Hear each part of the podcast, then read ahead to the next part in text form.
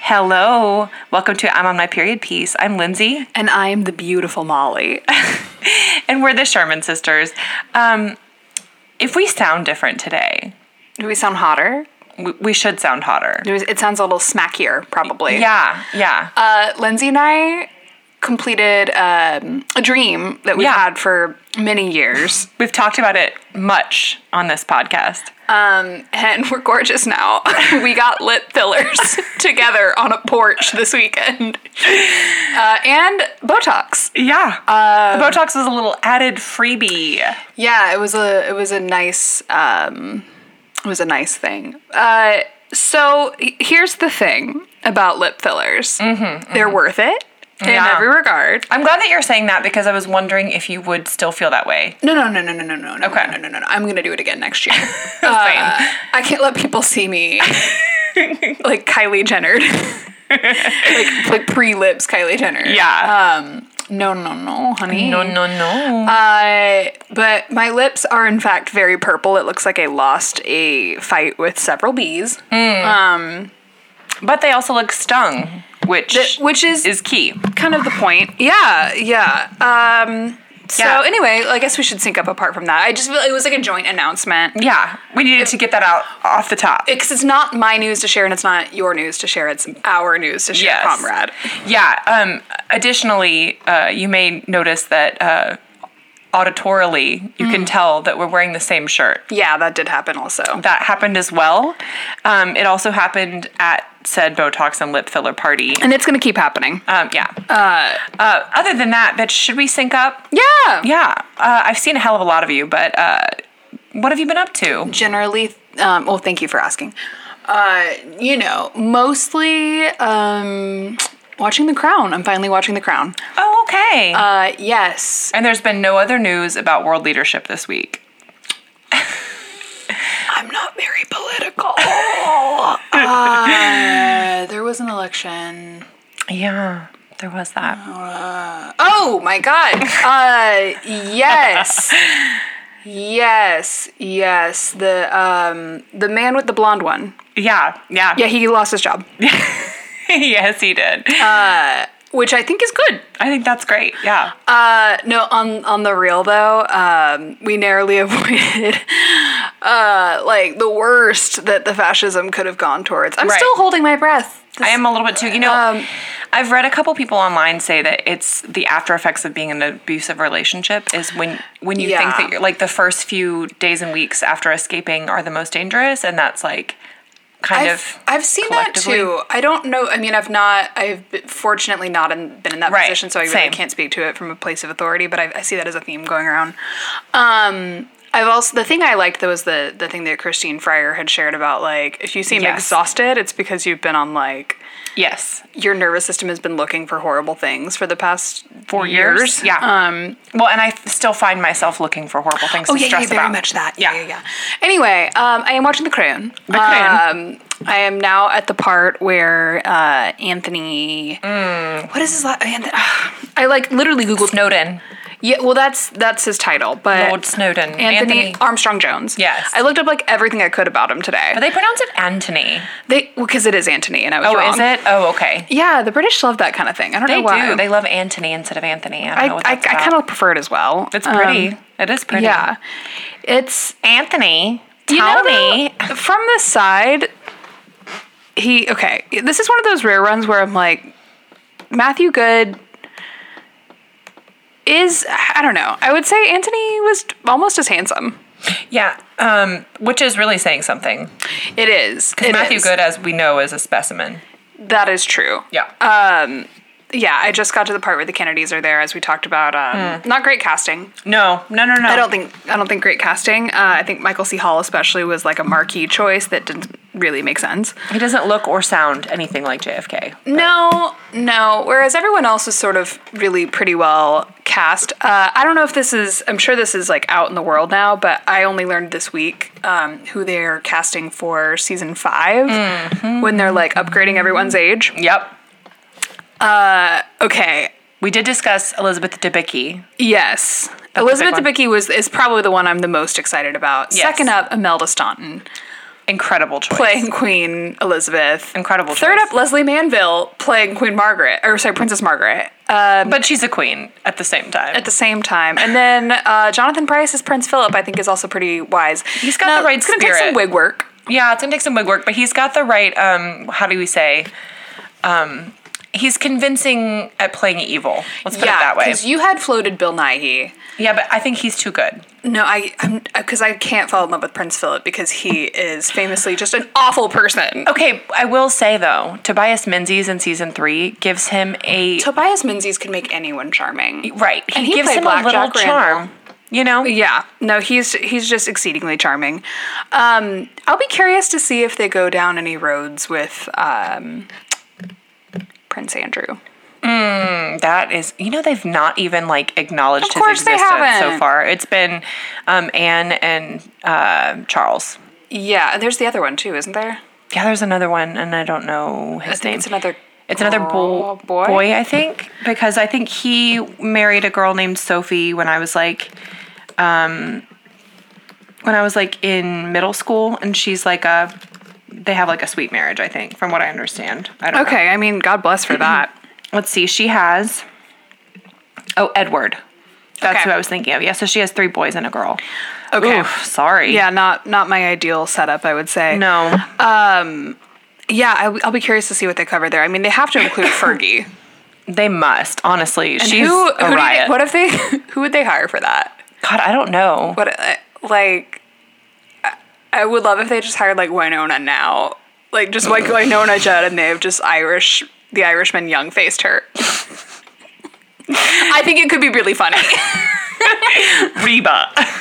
We've hired Reba. You know, in season three, they hired um, Emerald Fennel to be um, Camilla, Oh, and she absolutely knocks it out of the park. I You think. know, as I, I mentioned, this is my other link up, and then I'll kick it to you. Mm-hmm, but Uh, I guess the other, pe- I mean, all my updates now are media related because Right. life is no longer a highway. uh, but I've been listening to, and this podcast needs no bigging up from our podcast. That's like, you know, Right. me being like, you guys should listen to Nirvana. But like, uh, You're Wrong About is Yeah. consistently a great podcast. And in every way that we drop the ball on research, they uh, pick, it, it up up. and Harlem Globetrotter it on every single finger. yes, um, But they've been doing, uh, Michael Hobbs has been leading like a five part series Uh-huh. on Princess Diana.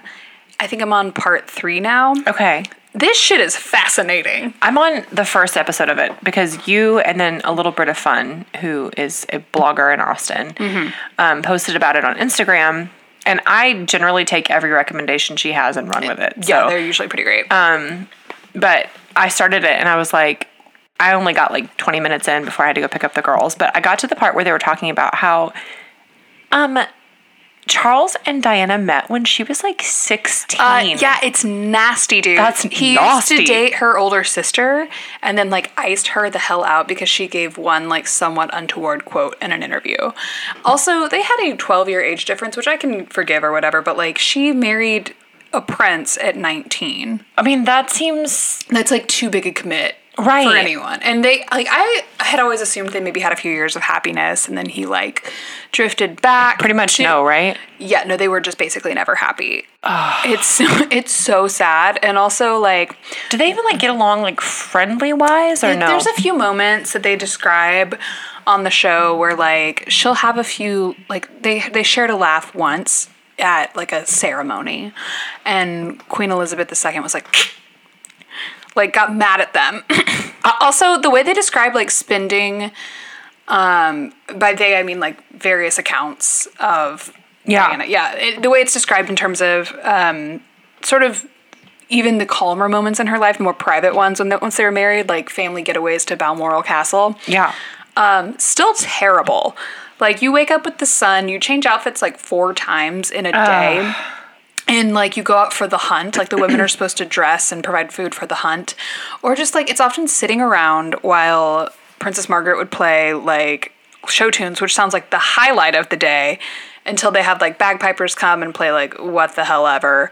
And they describe like Prince Philip just discussing how much he hates trade unions for hours and hours. like Wow. the insanity love. That sounds truly awful. I mean, so when I think of Diana, I, I told you um, the Supersizers Go episode about the 80s. oh, the Sloan Rangers. They talked about the Sloan Rangers, and that, that was like this kind of like she was like their mascot. Mm-hmm. Like this, um, it was kind of like a Valley Girl um, yeah. equivalent, but like richer and like old money.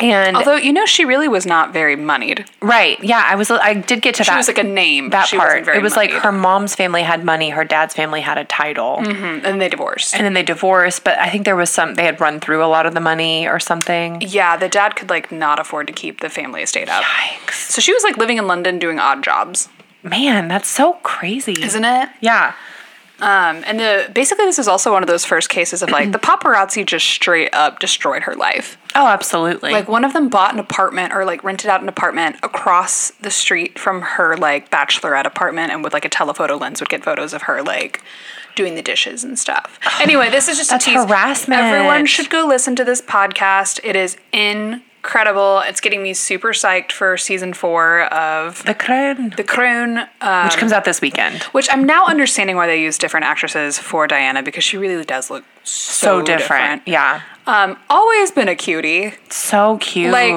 the she's more of a spitfire than I ever knew. yeah Um, but I'm just sad she's not with us because I really feel like she would have been an icon till the end. i agree and you know you said something about how she reminds you of our mom and i'm like Mm-hmm. i see that too like I, the way that she related to the public seems like if if our mom was Mm-hmm. in that position I don't know. I feel like our mom has always done like a not to big her up because she doesn't listen, but she does a good job of kind of like walking the line of like this is what is expected of me and this is what I'm willing to do. You Yeah. know, as Yeah, far as no, like family that's so true. Mm-hmm. obligations. You know, Yeah, I mean Diana too. Like they on the podcast talk about how she even had an understanding of the fact that like she first of all describes herself as kind of like stupid and unpopular, and those are not true. But one thing she always knew that she was good at was empathizing with people, yeah, and that gave her a huge advantage over the rest of the royal family Yeah. because those. I mean, I told you, listening to that podcast and the, and also watching The Crown, I'm like, they somehow managed to do favors and like provide a lens of warmth on this family that is not consistent with other accounts I've heard. yeah. Damn, Like they're insane. Anyway, how are you? girl, relieved now as Yeah. of Saturday. You saw me on Tuesday. Um, Yes. when we normally would have recorded, I was instead uh, doing exactly the opposite of what I said I would do. Um, I was like, I'm not going to watch coverage. I mean, we all were.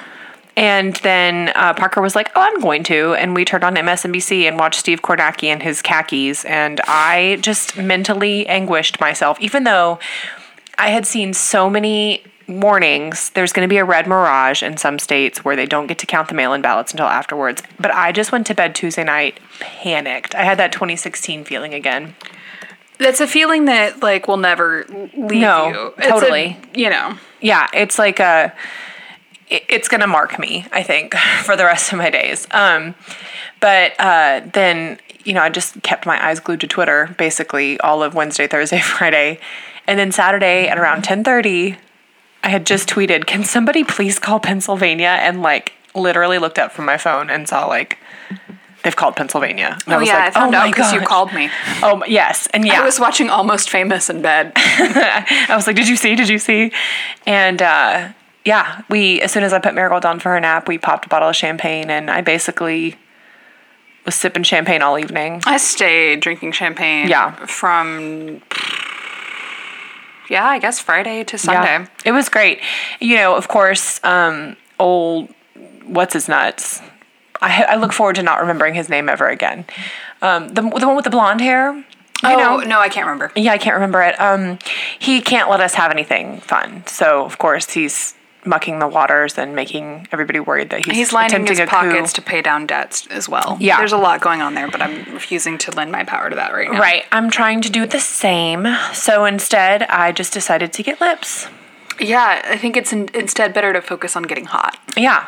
So yeah, our friend Anna had a friend in town who is a master with a needle and uh, got our lips done. Oh, very cool too. I'll She have to was tell you, extremely uh, cool. She, yeah, yeah. I'll have to tell you more information later that she gave me that I was like, okay, we love a backstory. No, she's very fun. Um, And I was like, "How did you two meet?" They were like, "Studying abroad in Spain." it's the most Anna way to say that you met someone. truly, of truly. course, of course. She's got such a good collection of people in her life. honestly, she's she's a people collector and she's Yeah. good at what she does. We love it. Speaking of Spain, Yeah. the movie that we fil- we covered this week, Was it filmed in Spain? it was primarily filmed in Barcelona. I would have never guessed. Mm-hmm, I assumed France. Well, Paris was so modernized that they just like filmed a lot of it in the Gothic quarter of Barcelona. Okay, so you've been to Barcelona I recently. have. Well, three years ago. Did you? Was that mise en scène? Yeah. So It looked like that? The uh, the Gothic quarter is like you know More or less preserved? apt, apt named. Okay. Okay. Yeah, I think it that I don't know if like just a portion of the city can be UNESCO protected, but it it very is old. Yeah. That photo I have of Craig showing his wingspan. Yeah, uh, that's that's there. Gothic quarter. Yeah, because there's a really narrow alleyways. Okay. There's also a very lovely. Mo- First of all, I got a bangin' baguette sandwich there. Okay. It was like um, prosciutto and butter and a little bit of like cheese. Incredible. I think about it all the time. Um, but like we were just walking around the Gothic Quarter at night, and there was this cathedral that like had.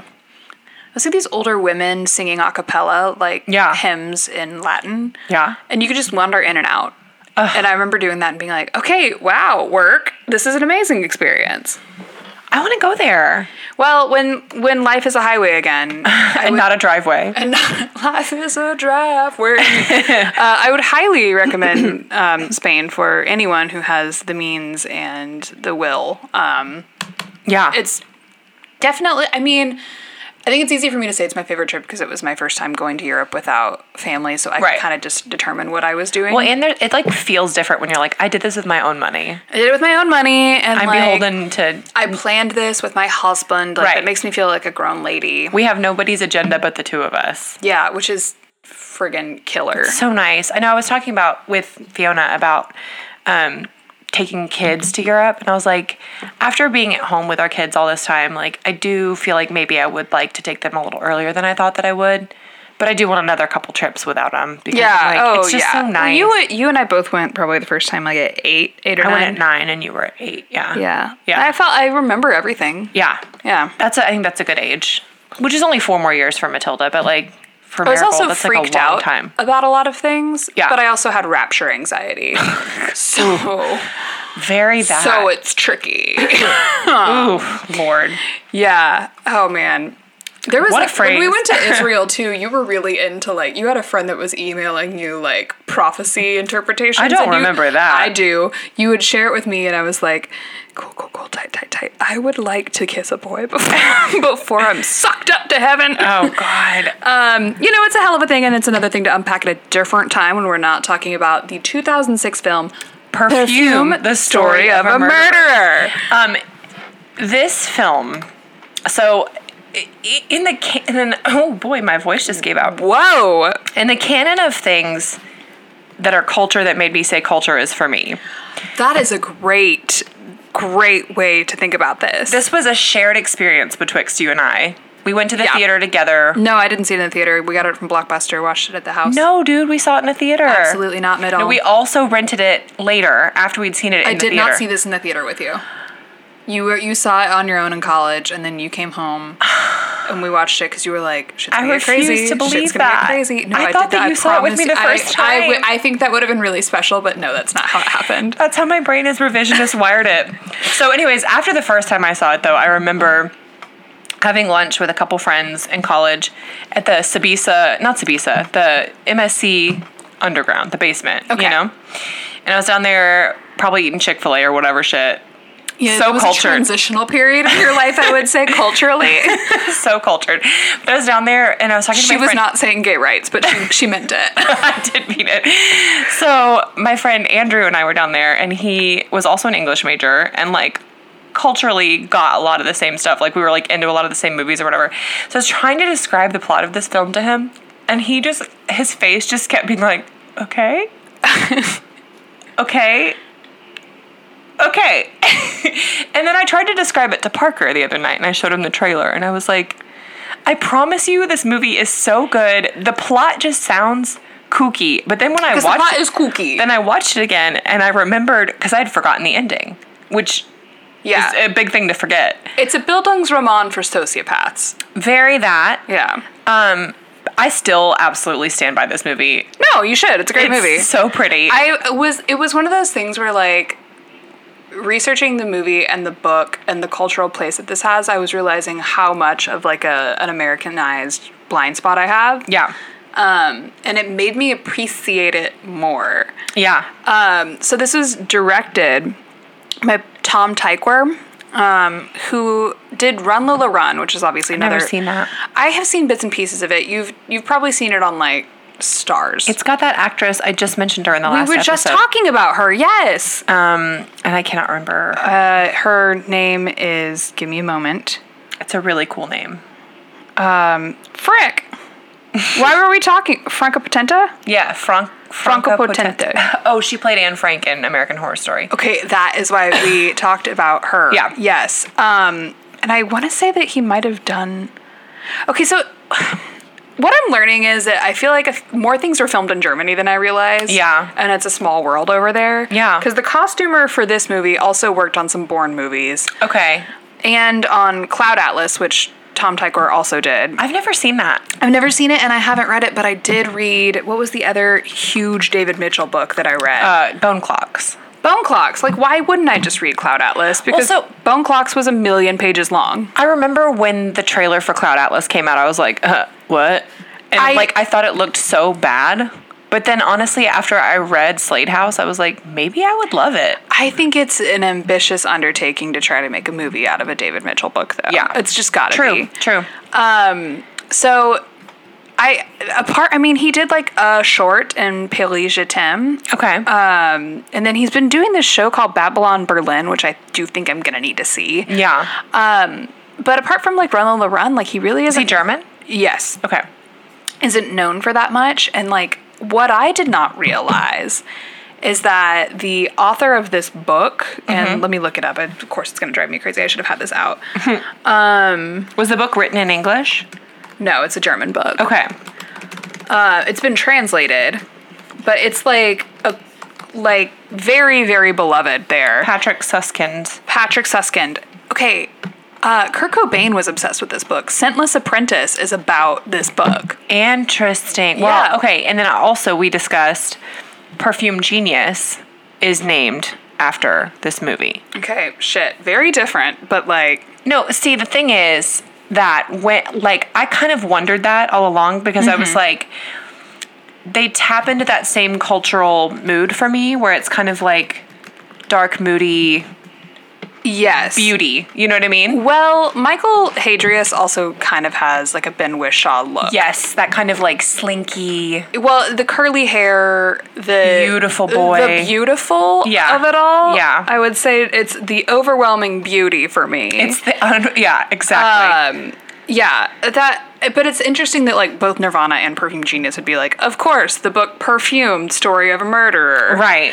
Um, okay. Also, this movie was like the most expensive movie that Germany has ever, a German film. Okay, that's I was we were discussing this earlier. I was struck watching it. I was I like, know. how, what was the budget on this flick? dude because the older you get the more you kind of or at least like if you know you're making 100 plus episodes of podcasts about movies you kind of start to understand more and more how budget is allocated and Yeah. like we've talked about this before exterior shots in period pieces are extremely expensive because Yes. you have to outfit every extra And there are so many there of them are in over this movie. 700 extras in the orgy scene alone and 150 my of them are trained gosh. dancers Oh my gosh. There is like a like I don't I wish I c- could find it. I felt like I saw something about the budget specifically for the costuming, but it was insane. the lighting budget, like They the- spent- these yeah. people's skin is lit like s- it, ju- they look like the movie looks like a painting to me. Yeah.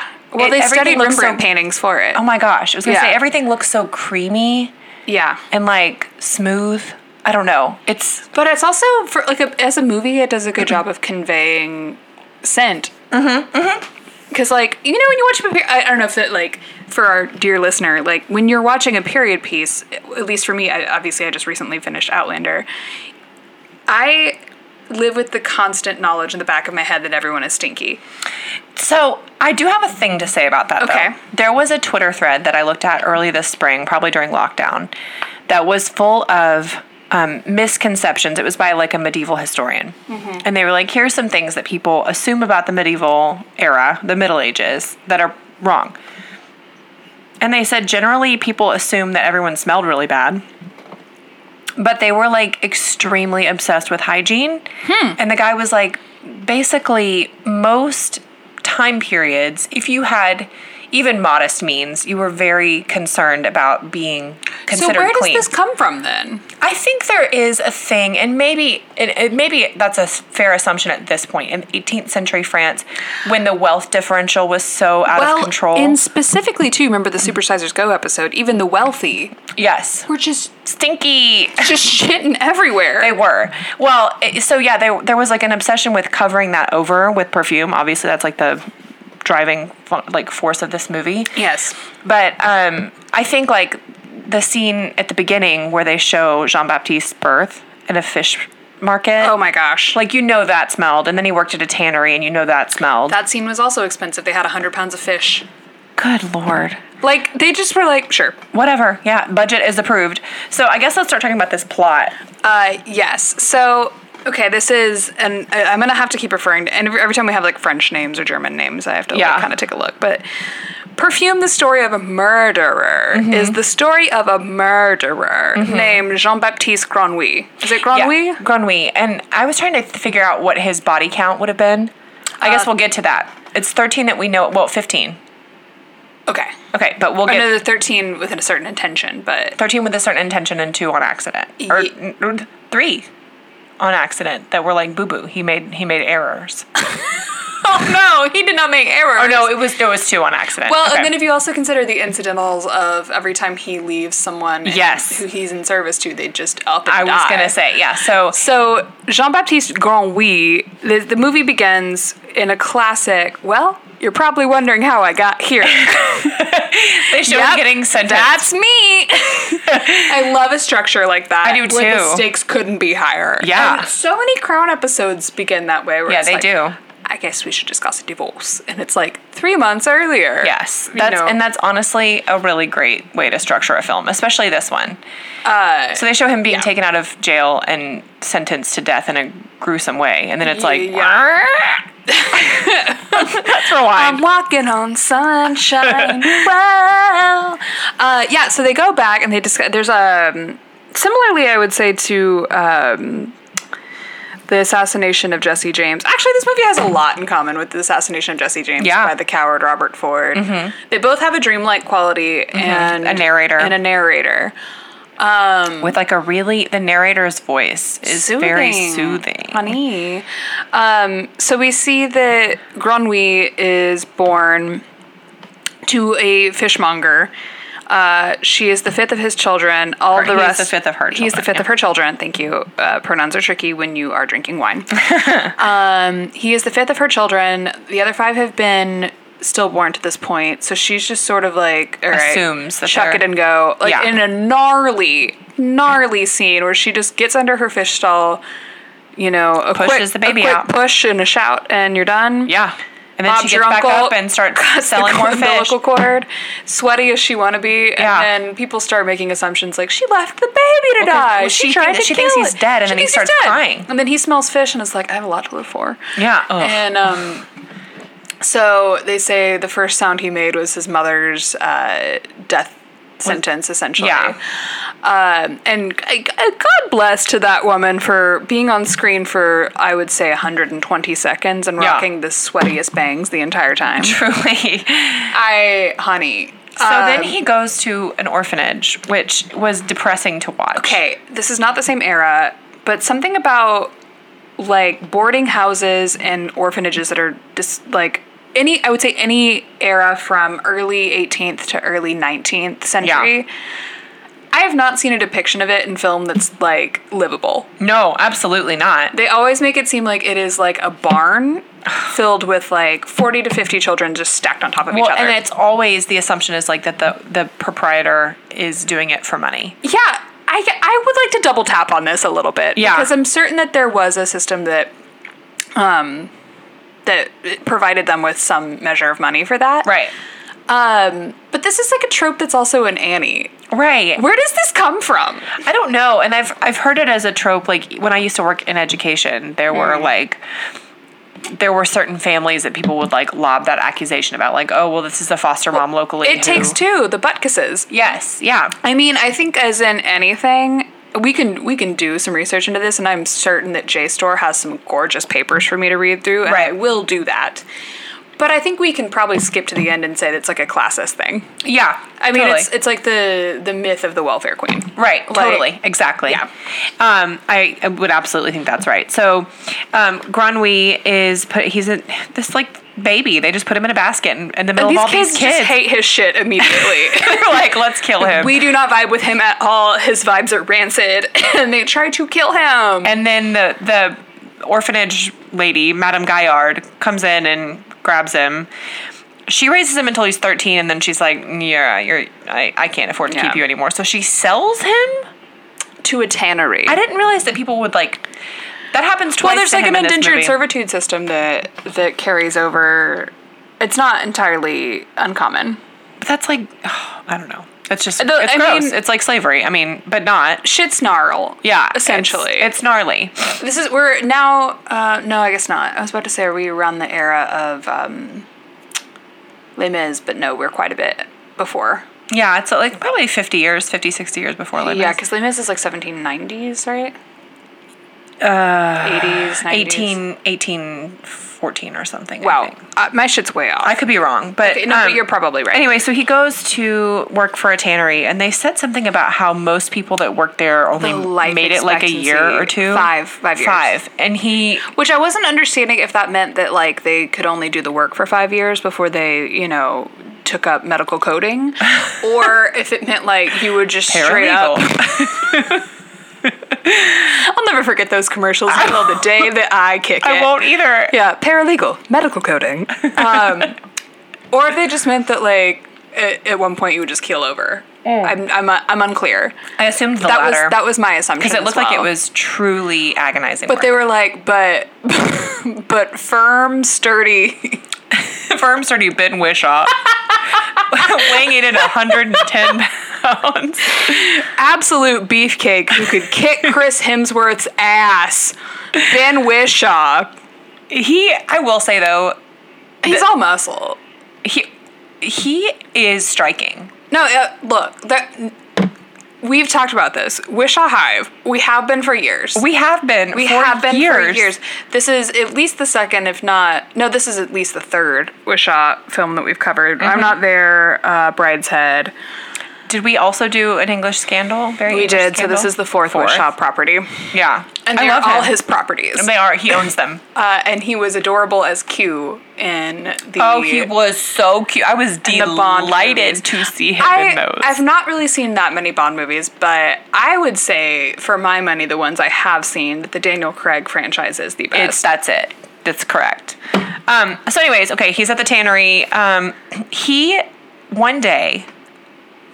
b- Oh, I guess we skipped a really important thing. What was that? He has an unbelievable sense of smell. oh yeah, they do touch on that. That is important. You're gonna remember that. gonna wanna it's a know little that. Easter egg. Most people don't notice this in the movie, but he actually has a really good sense. So he can, and he doesn't differentiate between what is a good smell and what is a They bad said he was smell. like greedy for smells. he just collects them all, and it seems like that is this. uh, th- Well, I mean, I guess they say that's the sense for him that is the most developed. So, um, which is not explored often, I don't think. The sense of smell in film, you know, no. but they show like he he was like laying in a field when he's a teenager, Fine. and they show him being like stone, grass, wet stone, frog, frog eggs, you know, whatever, and like he can just kind of like differentiate between Frog's all hat, Yeah. frog's pants, frog's cane. the frog's friend Toad. um, so, anyways, he one day.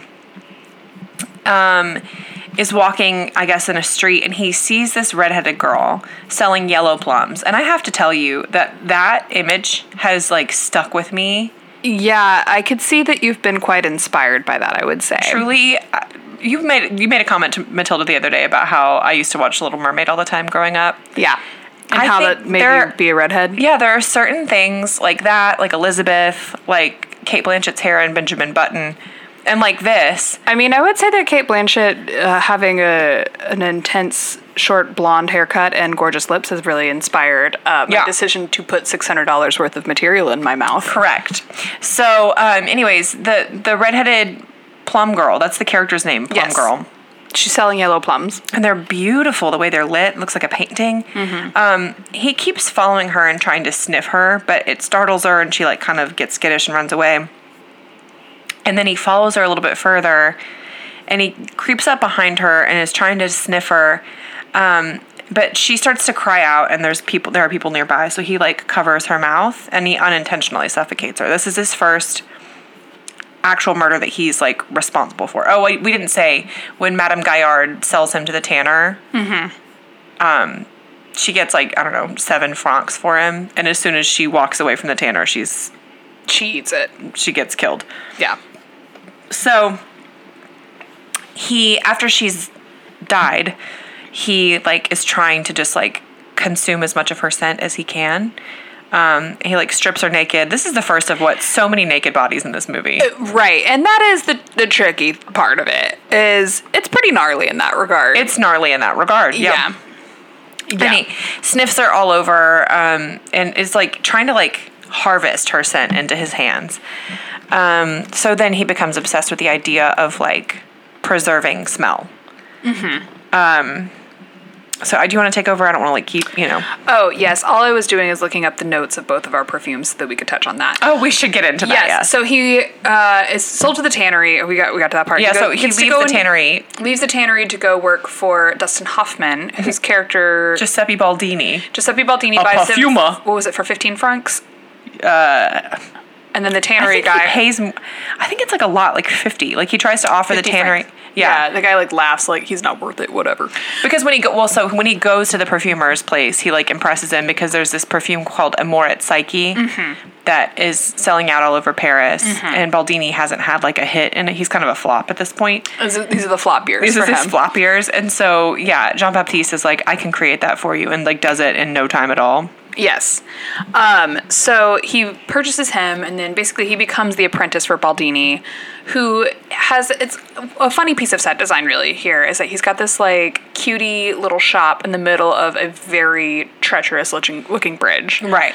Um, so he goes to work for Baldini after a lot of like learning how to and what is the word? I'm, I have It's like he has a copper pot distillery. Yes, there there's a word for it that's going to come up again um, in the film. Uh, It's not enfleurage. That's what he learns. no, that's well, it's Brass. a kind of enfleurage, but yeah. Uh, well, no, I guess it's not because enfleurage is like from a flower. Yeah, so he learns distillation, here. Distillation, yeah. Um, and yeah, Baldini is like, you can, you know, create any scent this way.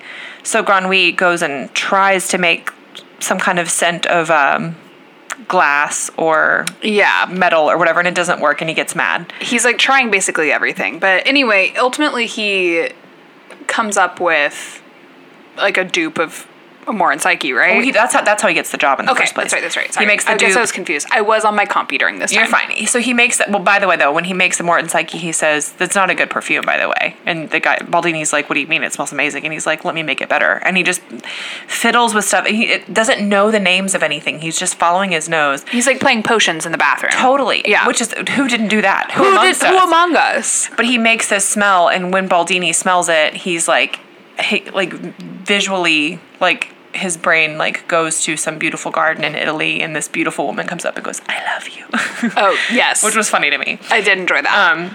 Um, So he, yeah. So he, Baldini's like, okay, yeah. I'm. I told you you could make essential oils of anything. I didn't mean like anything, anything. I didn't mean like horseshoe or chain. Like, if you want to learn how to like preserve, there's another method called enfleurage, but you'd want to go to Grasse to learn how to do that. And so he helps provide him his journeyman papers.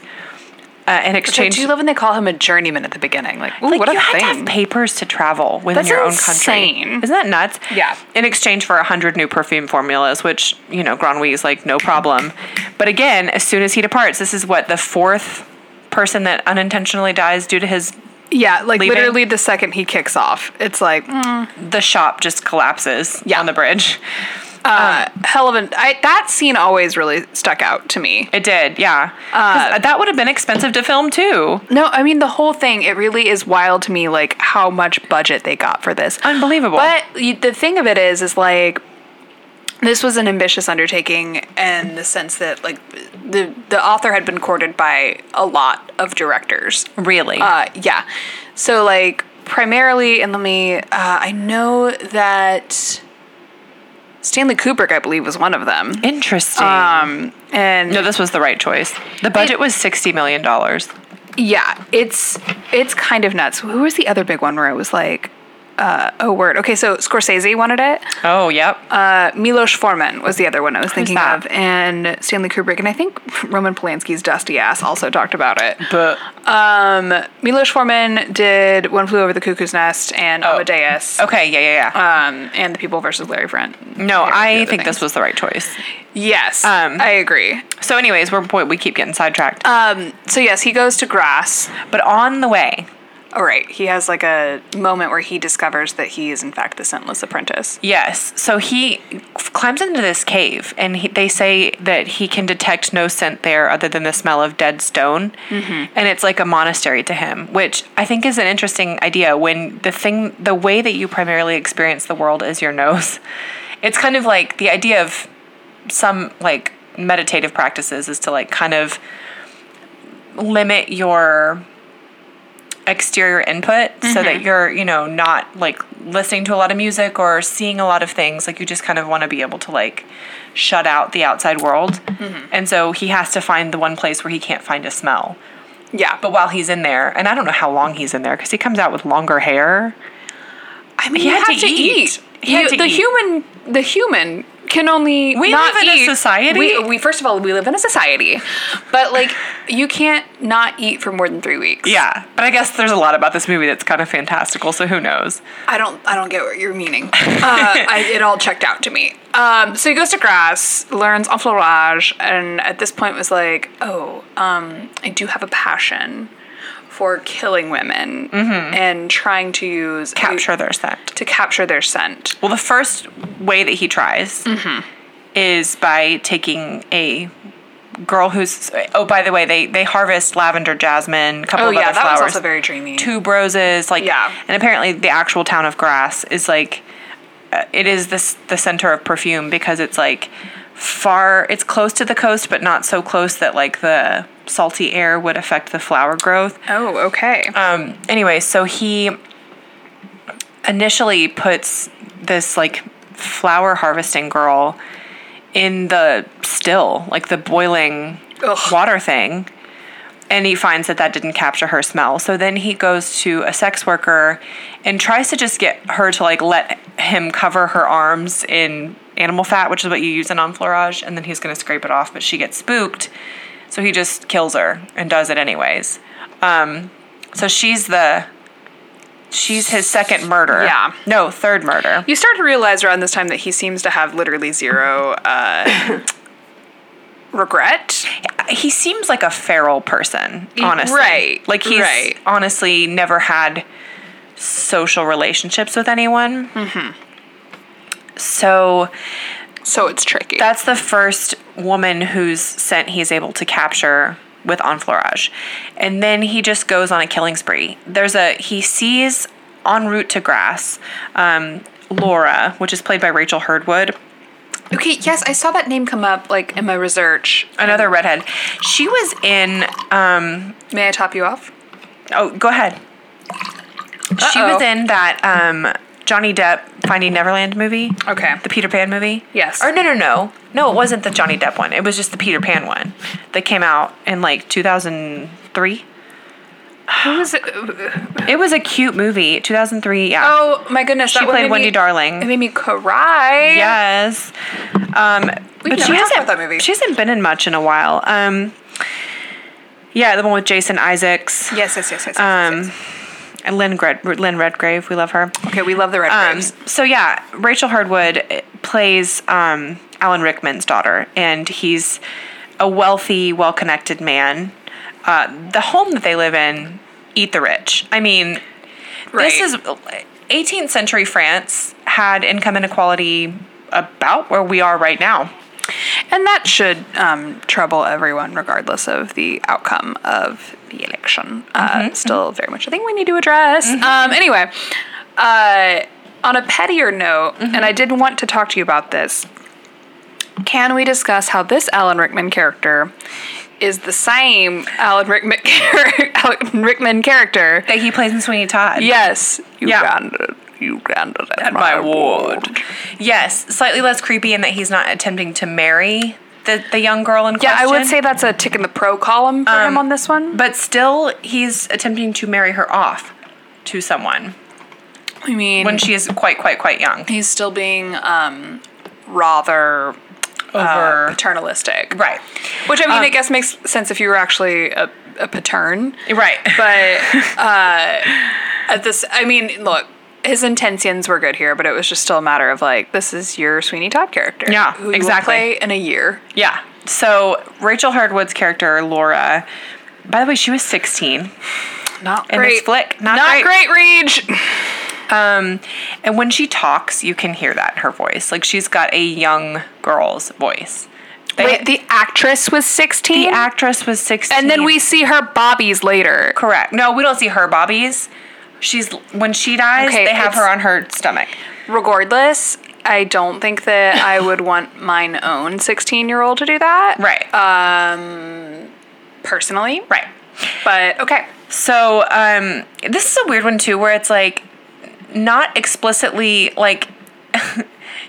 Instead of it being the male gaze, it's the male scent. Like So he it's is tricky. he's trying to collect and consume these women's scents. yeah there's nothing really sexual in his um Collection intention of them. just yeah. at all No, no yeah. it's just obsessive And they note actually that the women who have been found are, except for that sex worker, are all they've been examined and they're all like their maidenhood is intact, whatever what the hell that means. um, and I would like this That's is a a special message, is particularly for Ti. Uh, that's not a thing. That's not a thing. It's not that's a thing. not a thing. but t- I guess for, as a narrative device, these are all the idea is that they're also to be kind of young girls, Uh, like young women. Right. So I think they were just sort of trying to build the myth of like, but virgins smell- smell better, you know? I don't know. Um, I was wearing Ralph Lauren Ralph before I made the beast with two backs, and I can tell you that I do think I smell better now. At this time, at the time that this film came out, I was wearing Marc Jacobs Grass, Okay. and I That's, thought I was cool because grass actually really was a very good scent. It was. And Uh, it came in a jumbo sized bottle. God, that was a Costco sized bottle. I never got You got close grass to using and rain. I still have your rain bottle, I It. You think. still do? I think I Does do. it still smell good? I don't. I, mean, I might have thrown it out at this point, but yeah, I still have my. The I think the last thing of Daisy I got must have been 2000. Oh, I have such an old bottle of Daisy. My Daisy, but I've done a pretty This good air job of conditioning, honey. She's the honey, third host she's going. uh, the thing, and this is, I guess, we. Before we let's just wrap up this plot, and then I have a lot of perfume talk and a lot of perfume Yes. advice for my friends. I think that's a great idea. Okay, so so when he was with Baldini, John Baptiste is taught about the idea of like the theory of perfume is that there's three chords and each chord Mm-hmm. has four notes. So theoretically, a, a complete perfume has 12 notes. But there is some mythical idea in Egyptian perfume making of a 13th note. it's like your baker's dozen. But yeah, that just takes it over the top. And so he, I guess, Jean Baptiste decides that Laura is going to be his 13th note. So, um, Antoine Richis is her father. That's Alan They- Rickman. Did they talk about him combining these human scents with any other scents? No, it's just the smell of people. That's okay. So he takes her, um, he takes his daughter, Ellen Rickman does, um, away from the city. He's going to try to like escape everything because he is like the one that's like, we've got to find this guy. And the, I guess the local cop is like, oh, we caught some drifter. We're going to pin it on him. And Alan Rickman's like, okay, but if that guy didn't actually do it, he just said that he did under duress, then like we still have a killer in our midst. And the cop's like, well, no, yep, it's all solved. Um, Typical. Uh huh. Anyways, so uh, they try to go to escape to the seaside and um, they stay at this hotel for a night. And Jean Baptiste manages to find them and kills Laura and distills her scent. And when her father wakes up the next day and goes into her room, he finds her. Which is a devastating scene. It's so devastating. He finds her on the bed. Uh, and she's been killed, and her hair has been shorn off like the other girls and it was really hard to watch. Um, really sad. So he escapes. Jean Baptiste escapes into the woods uh, to try to like create his little last perfume. Like he pours it in a little bottle. Gorgeous little vial, by the way. Beautiful. And the cops gather him and take him to prison. Um, I think that when he's out there in the woods, he creates the final perfume, right? Yeah. So he Yeah. creates his like thirteen note perfume and he has that on his person, which I'm surprised does not get confiscated, but whatever. Well, Oh, you know, what is French prison? I'm sure they were like, you're allowed to have your perfume. sure. That's a, it's a pretty solid impression, Luke. Thank you. Yeah. Wait. Was that was it Little Mermaid where we used to sing the Hee, hee, hee, song, ho, ho, little ho. song, hee hee hee ho ho ho. yes. Wow. Gorgeous. Beautiful. Um, okay. So what follows, Is kooky as and I hell. would say the third act of this film is insane. it's true. It went a place that I had completely forgotten it went. Mage, mage, mage spoilers. So if you haven't watched the film yet, It's on Amazon Prime. It is. Yeah, we should probably say at the top of the show. It's on Yeah. Amazon Prime. But if you have any intention at all of watching this movie, just friggin' stop it here Yeah. because there's no way you could have guessed what's happening next. There's no And way. I'm so excited to tell you, my good friend. Listen, I've seen this movie at least twice before today, and then I was like, your what? brain blacked out that part. It's did. insane to me. I know. 'Cause I will never forget watching this, of course, in mom and dad's house, Right. which you remembered as the movie theater. We ate lean cuisines. We oh we did. Oh yeah, those You remember balsamic now, chicken. the balsamic No, I chicken. remember that. I thought that that was your second viewing as well. no. Okay, mom and We dad were out had of those town. balsamic, yeah, yes, that. And then I think we were weight watching at the time, so we also probably had we split like a like a microwave kettle corn and a half box of, of raisinettes. Oh, that's so It was sad. scary! uh, anyway, so what follows is that he goes up to get executed. And that, what they said they were going to do to him was like, we're going to Yeah. nail you to a cross, hit Right. all your joints with a metal bar. Right. It- it- like they they really had like a full evening of entertainment. Planned. they bring him Cruise in, like, directing. A full blue suit. Is that, that was not normal. Did he just charm the people at the jail too? I don't know. I don't know. So he's out there in this like dinky little blue suit, Mm-hmm. and uh, people start acting deferential to him up there. Uh, like when they start smelling him, like I'm trying to remember what the first wave of this was. Like they're like, he "Forgive get- me." Yeah, he gets up there and then he takes a handkerchief and pours like a drop or two of it on there and then like waves it. And the whole crowd, They like cry for him. everybody started having sex. it was a, what is, how does that song go? Everybody started having sex. The music was way, Way too powerful. a bunch of old people doinking like rabbits. it was disgusting to say the least. Yeah. Uh, you know what's funny is I went to Michael's craft store earlier. Oh, you mask did? on, and um, was listening to my AirPods and uh, "Punch You in the Jeans" by um, The Lonely Island came on, and I was Uh-huh. laughing still, bitch. punch you in the jeans. if I had three wishes, oh gosh, I remember punch your jeans on all three counts. That would bring me satisfaction in large amounts. Still makes me laugh. Um, so the crowd starts going crazy. What we have here, and this is where I was talking about, there's 600 extras. And I don't know if you have to offer extra risk pay for them to get fully nude.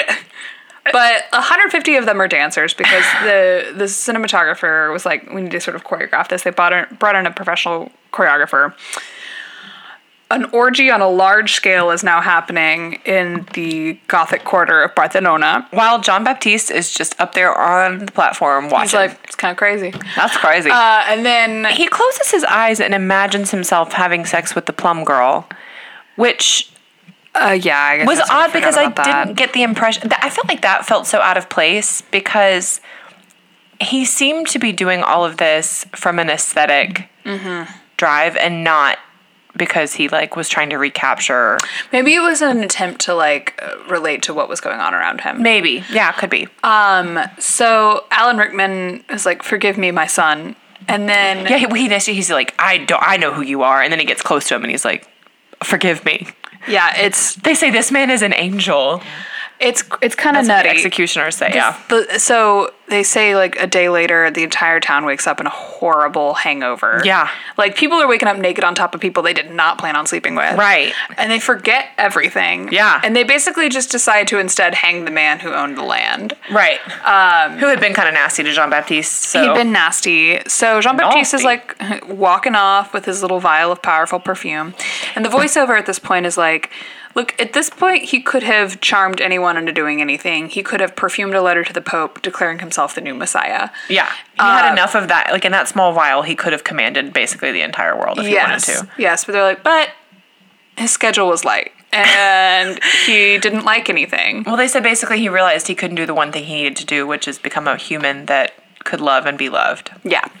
which also was never a point they made before this. Yeah, that's the that I think when people complain about the sort of uneven um, screenplay of it all, that's probably where their where their point lies. But Right. so he walks back to the sort of gnarly neighborhood that he's from in Paris. Follows his nose. Yep, pours the entire vial of perfume on his head and lets the people who live there devour him alive. Yep. All that remains are his clothes. Yeah.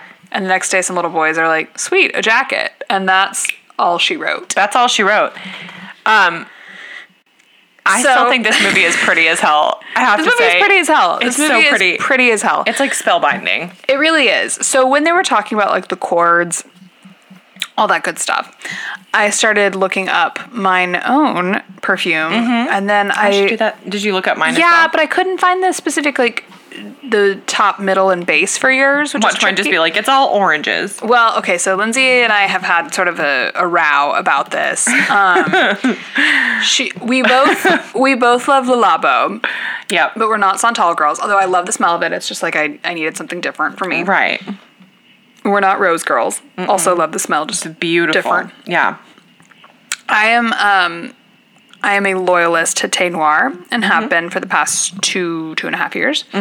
Uh, Lindsay is very much obsessed with bergamot. Um, but I told Lindsay, you know, bergamot is like an orange. It's like a big citrus fruit. Well, no. What you said is, it's it's an orange. Right. Ber- bergamot just is orange, but it's actually a like lime orange hybrid. Oh, my deepest apologies, madame. It's an orange. okay.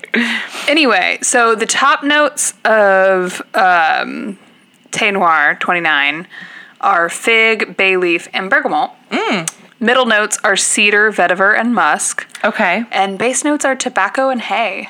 Oh, not tobacco and hay. I would say if you if you have the means to go sniff it, you definitely should. But it is kind of a um, I would as I would say most uh, Lalabo is. I would say it's a pretty um, uh, what's the word I'm looking for? Androgynous scent. Yeah, they're all supposed to be. I think they're all supposed to be pretty. Um, Which is like again crazy when you think about the the, it- the entire wild world unisex. There's the word I was looking of for. of insanity regarding gender, and that we have decided that w- one large group of people gets a set of smells and the other gets the other is kind of freaking nuts. okay, so I found mine. What is it? Uh, so bergamot 22 is a citru- citrus aromatic fragrance for men, women, and men. It was launched in 2012. Um, top notes are pettigrain. I don't know what that is. Does that mean it's alcohol? that. Oh, mine was in 2015. Interesting. Pettigrain. The years we got married. Oh my god, Whoa! that's crazy. I love that for us. Okay, perg- oh, sorry, pettigrain, bergamot, and grapefruit, which I'm notoriously a sucker for you grapefruit. do like a scent. grapefruit scent. Middle notes are nutmeg and orange blossom. I love nutmeg. Base notes are musk, vetiver, cedar, and amber. Okay, you know what? One of the ones I saw about yours uh, attributed one of the notes to aspic.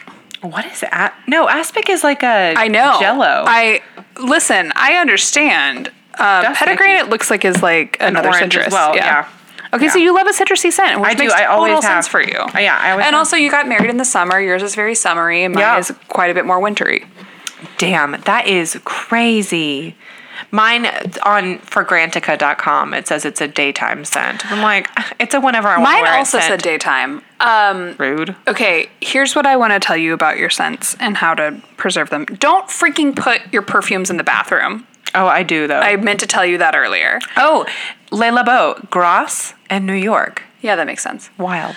Um, I would advise you to move that out there now um, because fluctuations in humidity, temperature, temperature? all that Okay. stuff, it's going to frick with the sillage. Okay, interesting. Uh, sillage, of course, means the like sort of length and distance or length that it stays on your body and like the distance from which someone can smell you. but my bathroom, the way that it's set up, You might be fine. the shower is like separated. I would just, I, if I were you, I would maybe put it on your Okay, out on your here. vanity. Got it. Yeah, or by vanity I mean the thing under your TV.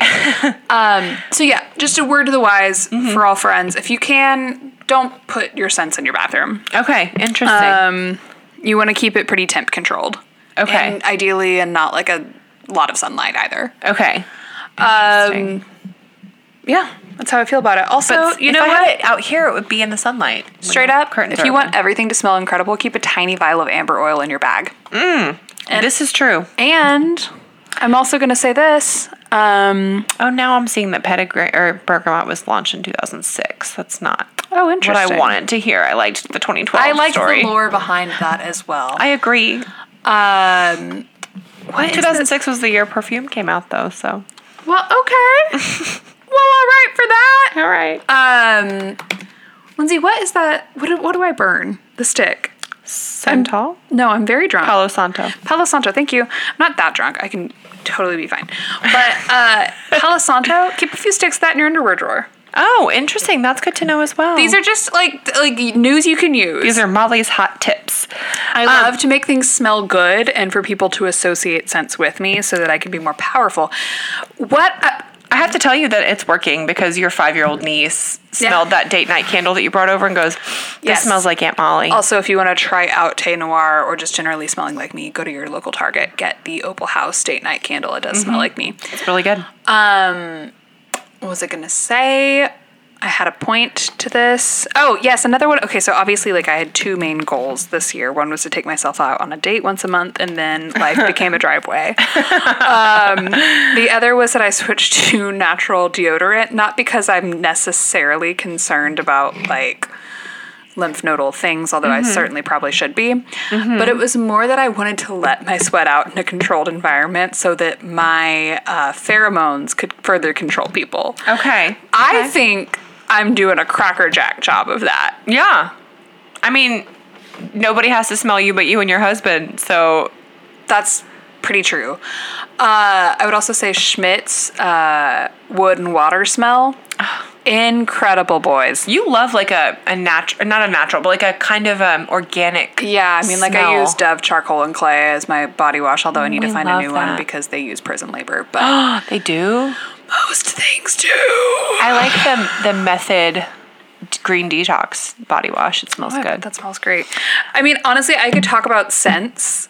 Well, it's day funny long. uh, when when you and I both got into these Le Labo scents. I like smelled this at Nordstrom, and I was like, ugh, ugh, that's my smell. Mm-hmm. Like, I've always liked a citrus, but for some reason, this one just kind of like it reminded me. This is so stupid, but it reminded me of that feeling that you get when you smell a sample in a magazine. Yes. Which is always what I'm chasing because I was such a magazine consumer when I was like in high school and college. And um, so I was reading a lot about perfume at that time, around the time that you got into Te Noir.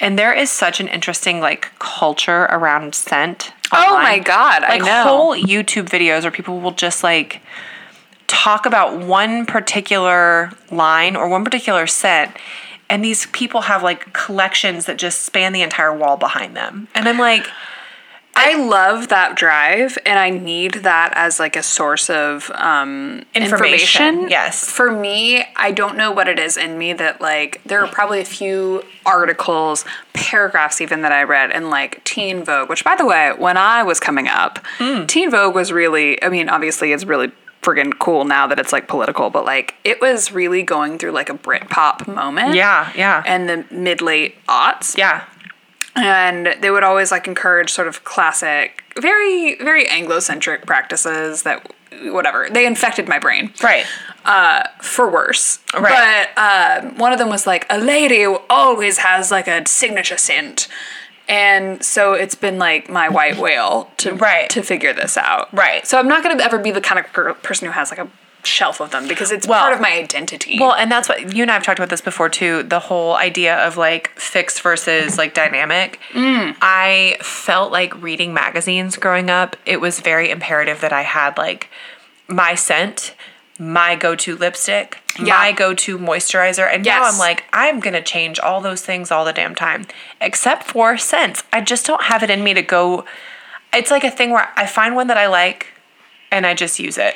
I am that way a bit with lipstick, and I need to go ahead and get more of it. But like, Yeah. you know, it's again, and I like having good company in my iconic choices, like Right. Mac Ruby Woo, Yeah. me and Robert Smith. Right. Oh, that, that's cool. That's his. Yes, Interesting. Andy Devontees keeps it on a chain by the window at her house. That's her wonderful. architectural digest was was a incredible. Delight. Incredible. Incredible. Um. Anyway. Oh, by the way, your perfume was compared to Vetiver, Vetiver by Guerlain. Oh, I don't. That, great. That sounds awesome. Yeah, I mean Guerlain's kind of classic. Yeah, I'm sure it's probably much more expensive than. Oh, Hello. I guess we. Yeah. Well, no, honestly, no, not really. Um, Leilabo is. She's expensive in her own right. Uh, Yes. So we didn't even really say this at the top, but Lindsay and I, you know, like month to month, we sort of create our own meaning because life is Whatever. whatever you want it to be right now. uh, November is eloquent November. Elegance. Yep. Elegance. Um, so that's why we kicked it off with Perfume. perfume. What are we doing next week, hon? Well, I think that um, very selfishly, I would like to promote that we do what I'm doing on my couch anyway, which is catching up and then further discussing the croon. I think that would be a great continuation. I am almost done with season two at this point. Of course, Okay. I will be done by, with season three by next week. Um, and season four comes out this Sunday.